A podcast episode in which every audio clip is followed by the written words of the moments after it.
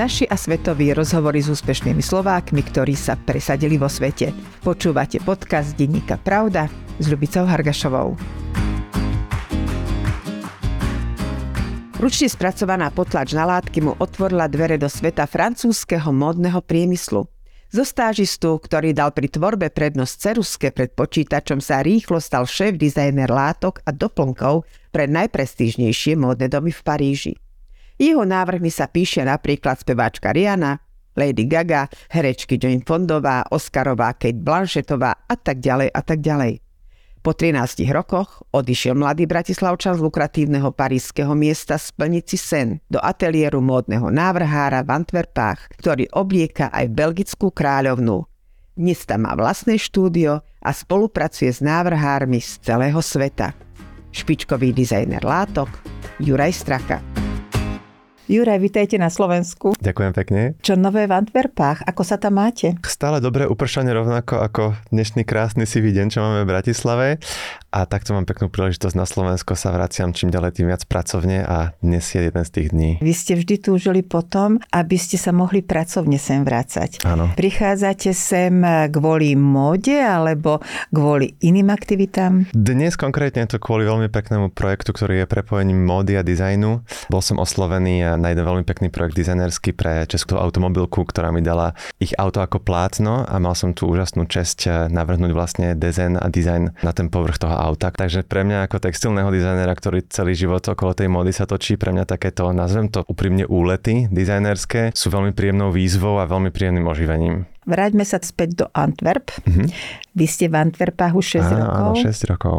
Pozerala som si niektoré fotky tohto mesta. Mesto mi pripomína rozprávku. Ako sa vám tam žije? Vy ste predsa 13 rokov pôsobili v Paríži. Paríž, Antwerpy, dá sa to porovnať? No, ja priznám sa, že ja som mal celkom kultúrny šok, keď som odchádzal z toho Paríža do Antwerp. Je tam veľký stále vplyv tej histórie a tej flámskej histórie a, a holandského, ktoré je naozaj pár kilometrov za hranicami. Čiže áno, tam tá rozprávkovosť historická sa veľmi príjemne stretáva s tým modernom. Neľutujete, že ste tam prišli? Nie, vôbec nie, nie, nie, určite nie, lebo ten, tá samotná robota, za ktorou som tam bol e, a na ktorej som na ktorej som bol 4 roky, ktorá bola práca pre e, modného dizajnera Dries van Notena, e, čo na Slovensku predpokladám, že veľmi málo ľudí bude poznať, ale v svetovej mierke je to jeden z najdôležitejších dizajnerov, čo pracuje s printom, teda akože potlačami. A keby ste ma boli bývali stretli pred 15 rokmi a spýtate sa ma, čo je moja robota snov, tak by som vám povedal, chcem byť hlavný dizajner látok pre Dries van Notena, čiže pre mňa to bola absolútne presný jasný cieľ. Takže to, že to bolo v meste, ktoré nebolo môjim snom, bolo naozaj druhoradé. No dobré, ale keď e, sa vrátime späť trošičku, vy ste začínali v Lyone, odtiaľ ste dostali do Paríža a robili ste pre mimoriadne významné luxusné modné značky. Vy ste boli šéf dizajnérom látok a doplnkov. Veď to je niečo fantastické e, získať v Paríži takúto pozíciu. A vy ste boli na vrchole a ste si povedali, idem preč, mm-hmm. idem do Belgicka. Áno, tá od couture, v ktorej som bol teda pre tú značku Schiaparelli, áno, zvonku to vyzerá takto, že to, čo je v tej mode považované za naozaj ten strop. Ja sa musím priznať na rovinu, že Tiež som to mal ako veľký sen a tiež sa to zvonku viac trblietalo, ako to naozaj sa znútra trblietalo. Bol to vynikajúci, vynikajúci život, vynikajúca životná skúsenosť, to nemôžem povedať ani slovo zle na to, ale tak ako veľa vecí, ktoré nejakým spôsobom dávame na ten piedestal, keď naozaj ste v tom a vidíte to zákulisie, tak často tá bublina toho snu trošku splasne. To bol presne aj prípad teda toho môjho pôsobenia v Paríži. Z dizajnerského hľadiska to bola naozaj robota snov, pretože sme mohol, som mohol pracovať úplne s najlepšími vyšívačskými ateliérmi v Paríži a, a s tými najkrajšími materiálmi na svete bez nejakých finančných obmedzení, čo, čo je naozaj akože to sa stáva tiež raz, raz za život. Ale pre mňa tam bolo viacero vecí, ktoré boli trošku ťažšie prekusnutelné. E, celá tá haute couture dneska funguje e, na vytvorenie imidžu tých značiek, to je jedna vec. A kto naozaj kupuje a nosí tú haute couture, to sú tí 0,001% svetového najbohatších ľudí, veľmi často e, princezné zo Saudskej Arábie alebo z celého sveta, to je vlastne jedno odkiaľ. Tento typ klientov je veľmi špecifický. Vy sa tam naozaj musíte správať ako sluhovia k ním. A je tam celá tá hierarchia toho, že toto je klientka na zlatom vankúšiku posadená a vy ako dizajner tam musíte priniesť sedieť a pred ňou to navrhovať a ona vám do toho s prepačením keca. E, túto kvetinku vyššie, túto, túto chcem 2, 2 cm doľava, nie takú žltú, nie takú modrú. A zrazu ste v pozícii, že pracujem pre jednu z najlepších značiek na svete a nie môj šéf mi hovorí, čo mám robiť, ale pani, ktorá má peniaze z nejakého dôvodu. A mne toto začalo počase dosť liesť pod kožu, musím sa priznať. Som to pochopil dobre až s odstupom času, vlastne čo sa tam dialo vtedy v mojej hlave, ale takto teraz spätne analizujem, že ten rozpor medzi tou úžasnou časťou tej kreativity, kde pracujete na tej kolekcii a na tie prehliadky, ale že zároveň musíte riešiť aj tieto veci, tak mne to tak to trblietanie z toho opadlo kvôli tomuto. Jedným slovom, prestalo vás to baviť tam? E, robota samotná kreatívna vôbec nie a potom vlastne sa mi naskytla táto príležitosť ísť do tých Antwerp, že táto pozícia pracovná sa uvoľnila u toho Dries van Notena. Všetko, čo som mal založené v Paríži a čo som si vybudoval za, za tých x rokov vo Francúzsku, som proste v zlomku sekundy sa rozhodol, že idem absolútne všetko opustiť, aby som mohol ísť za tou robotou tých snov. Veľmi radi vás tam zobrali. Áno, bolo to veľmi, veľmi príjemné spojenie a naozaj to bolo asi najkrajšie 4 roky práce môjho života. Aj z toho dôvodu som sa rozhodol po 4 rokoch odísť. Čo veľmi málo ľudí dokáže stále dnes pochopiť. Neviem, či to aj vy máte tak, že niekedy, keď ste na naozaj dobrej party alebo večierku alebo niekde, niekedy je najlepšie odísť v tom najlepšom. Áno. A mi sa toto presne stalo, lebo tým, že som tu mal v hlave toľko rokov ten sen a že tá robota naozaj bola taká snová a vedel som z predošlých pracovných skúseností, že po tých 4 rokoch vždy nejakým spôsobom tá rutina nastane. Vždy sa to votrie do toho dennodenného života a že to dokáže aj robotu snov pomalinky zožať znútra a premeniť to niekedy až na nočnú moru. A ja som tú robotu mal tak strašne rád, že som to nechcela, aby, aby prišla až k tomuto momentu. Dobre, teraz máte vlastný salón a teraz vy ponúkate svoje látky a nikto vám do toho nekecá, ak to môžem povedať takto. Áno, to je v teórii. ja, a som, prax je iná. ja keď som odišiel od Drisa a založil som si Textile Studio JS, toto bol ten hlavný koncept, že konečne si môcť realizovať veci, ktoré ja chcem realizovať. Tá realita na začiatku bola nie taká, ako som si predstavoval, obzvlášť kvôli tomu, že som založil firmu 5 dní pred covidom. Ten prvý rok bol naozaj náročný, pretože človek naozaj bol pod finančnou tiesňou a tlakom a naozaj som v tom momente musel brať vlastne akúkoľvek robotu prišla, takže som eh, trošku na začiatku ubehol od toho môjho konceptu, ktorý bol ten prvotný koncept na založenie tej firmy, ale dnes si môžem už zaklepkať na stôl, že sa mi to podarilo konečne po tých 2,5 rokoch vrátiť tam, kde som to naozaj mal vymyslené. Čiže ja si dnes eh, realizujem svoje kolekcie látok, čiže svoje nápady realizujem eh, na látkach a vlastne s touto kolekciou tých dizajnov kontaktujem a spolupracujem s dizajnérmi rôznymi po celom svete viac menej a vlastne oni si z tých hotových vecí vyberajú to, čo sa im hodí. Čiže už nie som ja v tej pozícii, že príde za mnou klient, potrebujem navrhnúť eh, akvarelové ružičky romantické alebo to je jedno. Už je to skôr tak, že ja mám nejakú škálu mojich dizajnerských nápadov a teda ak sa to prekrýva s našou estetikou alebo s tým, čo klient hľadá alebo potrebuje, tak v tom prípade je to veľmi príjemná spolupráca a takto spolupracujem v dnešnej dobe s, s viacerými značkami aj tuto na Slovensku. Napríklad e, je tu pár dizajnerov, na ktorých som na tie spolupráce veľmi hrdý. Keď ste boli v Paríži, boli ste tam 13 rokov.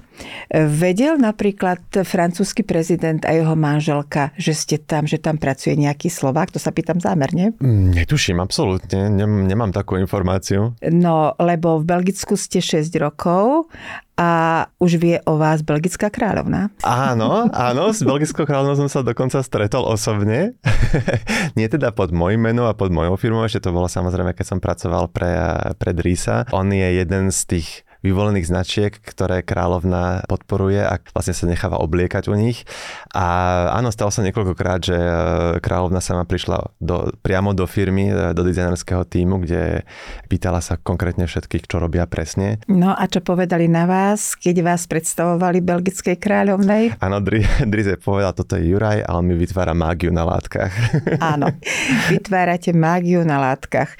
Čo nosí napríklad belgická kráľovna? Čomu dáva prednosť? Myslím Myslím si, že tak ako, ako pani Čaputová, ten protokol je tam veľmi výrazný a veľmi diktuje, čo vlastne e, tieto ženy môžu nosiť. Ale belgická kráľovna je veľmi odvážna, čo, čo sa týka napríklad farieb. Dokážete ju vidieť v úplne neonové, krásnej rúžovej róbe alebo veľká potlačená kvetinová róba. Ja som to vždy obdivoval, ten jej vkus a teda tú odvahu aj e, vystúpiť z tej diplomatickej šede a priniesť tú farbu trochu. A čo taká Madonna? Keď som ešte pracoval v tom Schiaparelli, tak tam bolo veľa týchto splnených snov, že vlastne vlastne sa dostane vaša práca, bez toho samozrejme by vaše meno bolo niekde spomenuté, lebo tých pozícií, ktoré pracujú na jednom odeve, ktoré sú v absolútnej tme v zákulisí sú tisíce. Ale vidieť svoje realizácie alebo nejaké svoje nápady, návrhy, ktoré potom sa ocitnú na týchto celebritách, je naozaj dých vyrážajúce, až tak by som to povedal.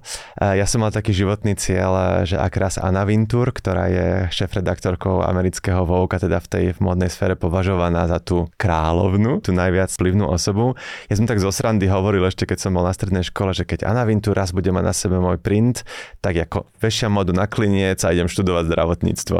A jak sa hovorí, dajte si pozor, čo si želáte, lebo miesto stalo, miesto zrazovalo vlastne veľmi rýchlo po tom, čo som to toho jedného dňa povedal. A tak som sa na to musel sám pousmiať, že aha, že vlastne sa dá dosiahnuť takmer čokoľvek si človek nejakým spôsobom zaumieni. Ale ste mi vôbec neodpovedali, po čom siahla Madonna.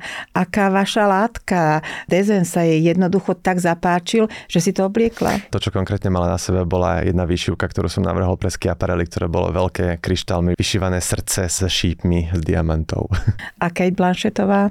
Uh, áno, áno, Kate Blanchett tiež mala, myslím, že to bolo na, na kan, na červený koberec, mm-hmm. tiež uh, výšivku. V tom od couture tá výšivka je častejšie používaná ako samotná potlač, lebo je to vnímané ako vyšší level toho textilného dizajnu aj tým, že vlastne to trbliece a že naozaj tam do toho môžete kľudne aj práve zlaté nite a kryštále a diamanty dávať. Veľa týchto realizácií, čo som robil pre Schiaparelli, ktoré sa potom dostali na ten červený koberec, boli väčšinou výšivky prekvapivo, čiže nie je to, čo, na čo sa dnes špecializujem, na tú potlač látok, ale práve tie vyšivky. Vy ste sa vlastne do tohto sveta dostali vďaka tomu, že viete nádherne kresliť a že viete dobre pracovať s ceruskou.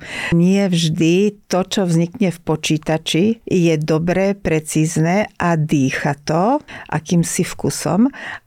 ale že tá ceruska urobí toho viac, tak to bolo? Áno, áno, ja som mal to šťastie lomeno nešťastie, ktoré dnes považujem za obrovské šťastie, ale keď sa to dialo, som to považoval za nešťastie. Keď som ja ešte študoval, tak samozrejme tie školy neboli vôbec vybavené počítačmi. Svet už fungoval na počítačoch, ale, ale naša škola zatiaľ bohužiaľ vtedy v tých dobách vôbec nie. Takže my sme boli prinútení všetko robiť ešte ručne, tým oldschoolovým, nazvime to, spôsobom. V tom momente sme všetci to brali veľmi negatívne, lebo sme chceli aj my robiť s tými počítačmi, ale ja dodnes ďakujem osudu, že vlastne som bol nútený prejsť tou tradičnou školou toho malovania, kreslenia, že človek naozaj tými rukami to robí, lebo v dnešnej dobe je to, je to devíza absolútne číslo jedna. Dizajneri, čo dneska vychádzajú zo škôl, si prechádzajú viac menej iba tým počítačom. Nech tie počítače sú akokoľvek silné a tie programy sú vynikajúce, tiež ich používam dnes. Keď navrhnete niečo najprv rukou, tak človek do toho dáva ku svojej duše, pretože tá ruka ľudská robí nedokonalosti. A v tých malých nedokonalostiach je tá krása.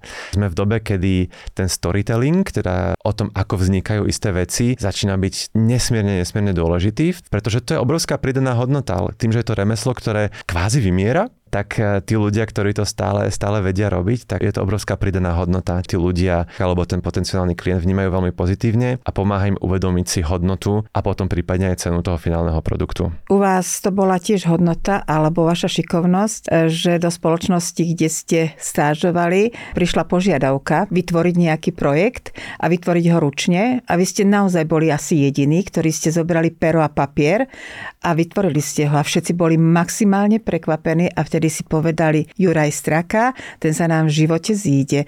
A vy ste ďakovali svojej profesorke, ktorá áno. vás do toho v Bratislave dotlačila, aby ste sa naučili kresliť. Áno, áno, ja, ja do, do dnešnej dobe uh, ďakujem osudu, že mi do života prihnal Michailu Klimanovu Trizuliakovú, ktorá bola moja pedagogička na, ešte na strednej škole. To je pani výtvarnička s veľkým V, ktorá nás naozaj teda vtedy trochu tlačila, lebo samozrejme, keď ste mladý študent, tak vás treba trochu tlačiť, ale naozaj sme boli teda tlačení do toho výtvarná naozaj do týchto, do týchto remesiel. A ja som sa s pani Trizuliakou úplne náhodou stretol pár mesiacov dozadu. Padli sme si do objatia a plakali sme asi 10 minút. Tak to bolo emočne strašne príjemné, že vlastne ten kruh sa nejakým spôsobom znovu stretol a spojil. A ja som jej tam povedal, že, že Miša, že naozaj, že tebe vďačím za, za 90% toho, čo som dosiahol a ona úplne sa rozplakala s tým, že wow, že má to za dosť učenie, že to, že to malo nejaký zmysel. Vy ste odišli, lebo ste dostali ponuku, potom ste ste sa vrátili, aby ste sa naučili jazyk a opäť ste tam šli. Čo to bolo? Bol to predovšetkým talent, alebo akási dravosť, alebo šťastie, alebo čo to bolo, že ste sa dostali tam, kde teraz napríklad? Ja si teraz dovolím zacitovať eh, pani Klimanovú Trizuliakovú, jej citátom, ktorý nám ona povedala prvý deň, prvú hodinu školského roka na strednej škole. Úspech je 95% tvrdej driny a 5% talentu. A dnes je to moje osobné moto tiež a absolútne s tým súhlasím, lebo bez tej tvrdej práce absolútne nič sa nedá dosiahnuť. Samozrejme faktory ako šťastie a byť na správnom mieste, správny čas, samozrejme, samozrejme, nemôžeme to ignorovať, ale tú tvrdú robotu nenahradí nič a ja vlastne inšpirovaný to, ako ona mne niečo takto odovzdala, tak ja sa teraz čím ďalej viac pohrávam s myšlienkou, že by som sa chcel vrátiť na Slovensko a odučiť si nejaký semester na škole. Nejakým spôsobom to vrátiť, to, čo som sa naučil vonku a to, čo keby som ja bol býval mal tú možnosť, že niekto zo zahraničia by mi bol prišiel a povedal, takto to je, alebo takéto sú možnosti, že by som to vtedy bol býval veľmi ocenil. Takže to je teraz taký môj nový malý sen, s ktorým sa pohrávam a rozmýšľam, ako ho zrealizovať. Ja si myslím, že Slovensko má nesmierne veľa talentovaných ľudí, vy o tom viete asi najviac viac, prechádzam ich tu stovky cez ruky. Problém je to, že ono je veľmi ľahké odísť a nevrátiť sa. Ale tým Slovensku nepomôžeme. Keď z neho všetci šikovní ľudia odídu, tak bude stagnovať. Čiže ja som veľkým zástancom toho, že odísť, ja všetkých ľudí, ktorých mladých stretávam, ich absolútne nabudzam k tomu, choďte do toho zahraničia, lebo tam sa naozaj naučí človek veci. Ale nestačí iba odísť a ostať tam a zvoliť tú ľahšiu cestu, žiť v tom lepšom svete. Čiže pre mňa začína byť, ako to som spomínal, že veľmi dôležité teraz nejakým spôsobom to know-how, ktorému som sa naučil, istými spôsobmi doniesť naspäť na to Slovensko. Naši a svetoví, počúvali ste podcast Denníka Pravda. Dnes so špičkovým dizajnérom látok Jurajom Strakom. Stretnutie s ním má sprostredkovala Ľubica Hargašová.